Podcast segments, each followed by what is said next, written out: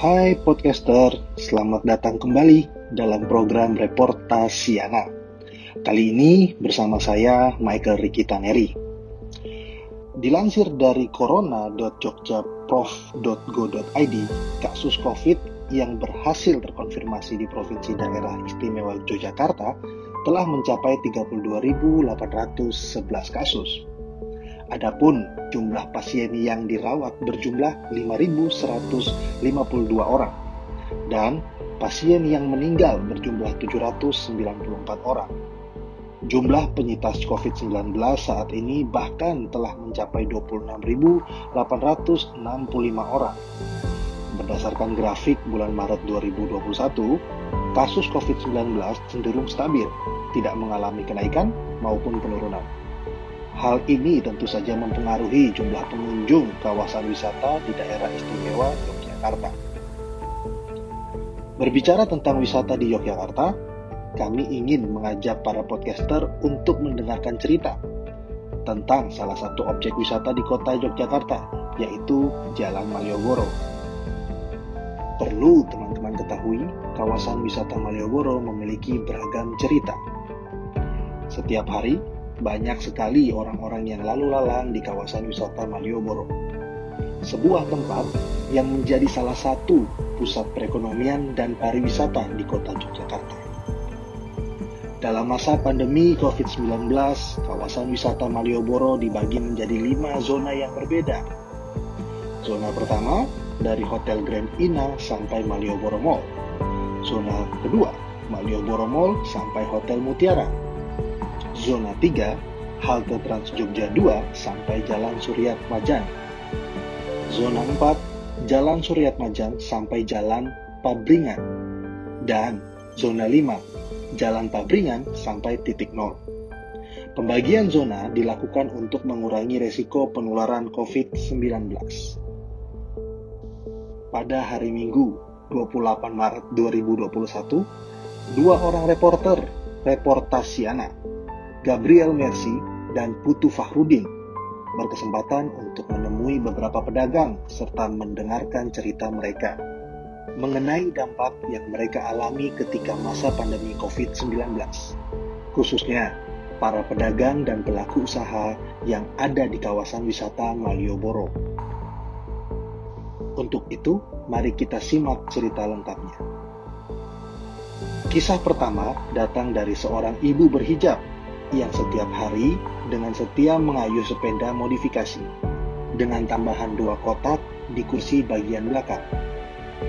Kotak itu berisi beberapa botol jamu serta gelas-gelas kosong yang siap diminum. Ibu ini bernama Bu Ndari. Sembari melayani pembeli, Bu Ndari menuang jamu ke gelas-gelas. Bu Ndari mengungkapkan keluh kesahnya kepada reporter Reportasiana. Kurang banget ya, kurang banget ya, ya kadang cuma buat beli maem aja. Uh-uh. Kalau gini kan harus kulaan lebih dahulu, kalau buat kulaan lagi sekarang agak susah mbak.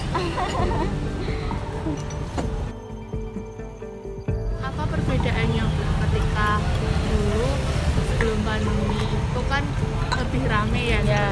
Kalau sekarang sekarang ya targetnya sudah cuma anu apa ya lima puluh persennya nggak ada. Oh, iya, iya pemasukannya turun, ya, turun. Dari berapa sampai berapa sekarang? Kalau penghasilannya gitu. Misalnya, misalnya kan kalau sebelum pandemi dapat seratus ribu, sekarang tiga puluh ribu lah sehari. Itu seharinya. Iya. Jadi nggak ada lima puluh persennya mbak, soalnya pengunjungnya kan juga belum ramai. Bu Ndari adalah seorang ibu dari Nguter, Kabupaten Sukoharjo, Jawa Tengah. Ia sudah dua belas tahun berjualan jamu di sepanjang Jalan Malioboro. Saat ini Bu Ndari tinggal di kawasan Pringokusuman, Kota Yogyakarta, bersama suaminya dan anaknya. Berikutnya, reporter Reportasiana berkesempatan bertemu salah satu pedagang souvenir khas Jogja di kawasan wisata Malioboro. Beliau bernama Bapak Sartono yang tinggal di kawasan Kasihan, Bantul, Yogyakarta. Meskipun telah lanjut usia, Semangat untuk terus bertahan dan beradaptasi di masa pandemi patut untuk ditiru. Beliau menjajakan beragam souvenir yang dibeli dari para pengrajin di sekitar kota Yogyakarta. Nah, kalau ibarat orang di pasar, kalau, kalau nggak ada pembeli, nggak ada pengunjung kan juga hmm. sepi. Nggak penurunnya sampai wah, dua puluh lima persen, tinggal dua puluh lima persen. Sulit diprediksi itu, Pak. Tiga hari aja nggak nggak jualin ya.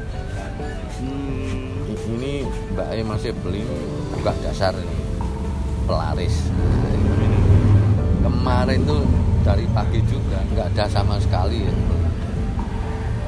Sampai diganti adik saya, adik saya yo nggak jualin. Semenjak COVID ini iya. Pernah beberapa hari itu nggak laku, jadi istilah anunya tuh nombok. Kita kena parkir, kena ini lapak, ah, kena lapak, kena tukang gerobak. Udah di sini maem ngerokok, nah itu berarti kan iya. tidak didapat dari apa yang dijajakan. Terakhir, reporter Reportasiana juga berkesempatan mendengarkan cerita dari seorang bapak pengemudi helman bernama Bapak Basuki. Beliau mengenakan pakaian khas Yogyakarta, yaitu blangkon dan baskap. Dengan menggunakan bahasa Jawa, beliau mengungkapkan bagaimana kondisi pekerjaannya setelah terdampak oleh pandemi covid sembilan belas. Beliau mengungkapkan bahwa penghasilannya saat ini berkurang jika dibandingkan dengan masa sebelum pandemi.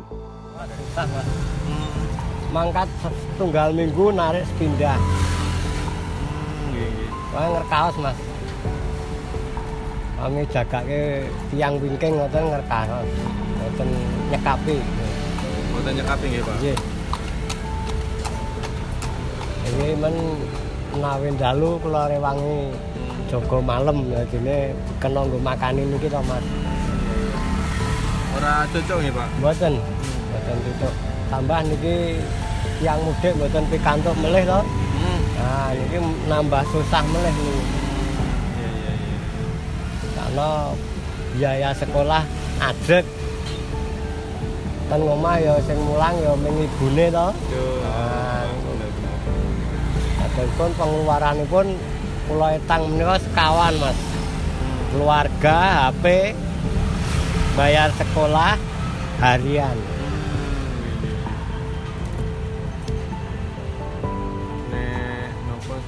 Bantuan niku enten mboten Pak saking wonten saking Pura Pakualam wonten. Sampun bentukanipun uh, beras, fisik. beras, minyak, sarimi. Seharga seratus lima puluh. seratus lima puluh. Nggih. Nek apa mboten wonten ya? Arto kalau rumiyin wonten setunggal bulan menika enam ratus. Niku saking nggih, Pak. P K H niku, Mas. Nggih, P K H. Masa pandemi sedikit banyak mengubah kehidupan dari masyarakat Malioboro. Dari sisi ekonomi, para pelaku usaha merasakan omset dan pendapatan mereka menurun. Bantuan secara materi dari pemerintah dan vaksinasi yang diberikan rasanya belum cukup membantu pemulihan perekonomian dan pariwisata di kota Yogyakarta. Penyabaran bantuan pun belum dirasakan oleh seluruh pedagang di kawasan Malioboro.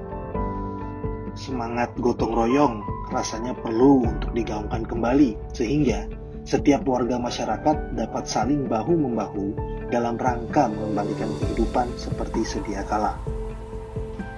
Harapannya, kehidupan dapat kembali normal sehingga masyarakat dapat kembali merasakan kondisi ekonomi yang stabil dan menguntungkan bagi mereka, serta memberi manfaat bagi sektor pariwisata di kawasan wisata Malioboro, Yogyakarta. Sekian laporan dan cerita dari kami, semoga bermanfaat dan menginspirasi. Sampai jumpa di Reportasiana selanjutnya.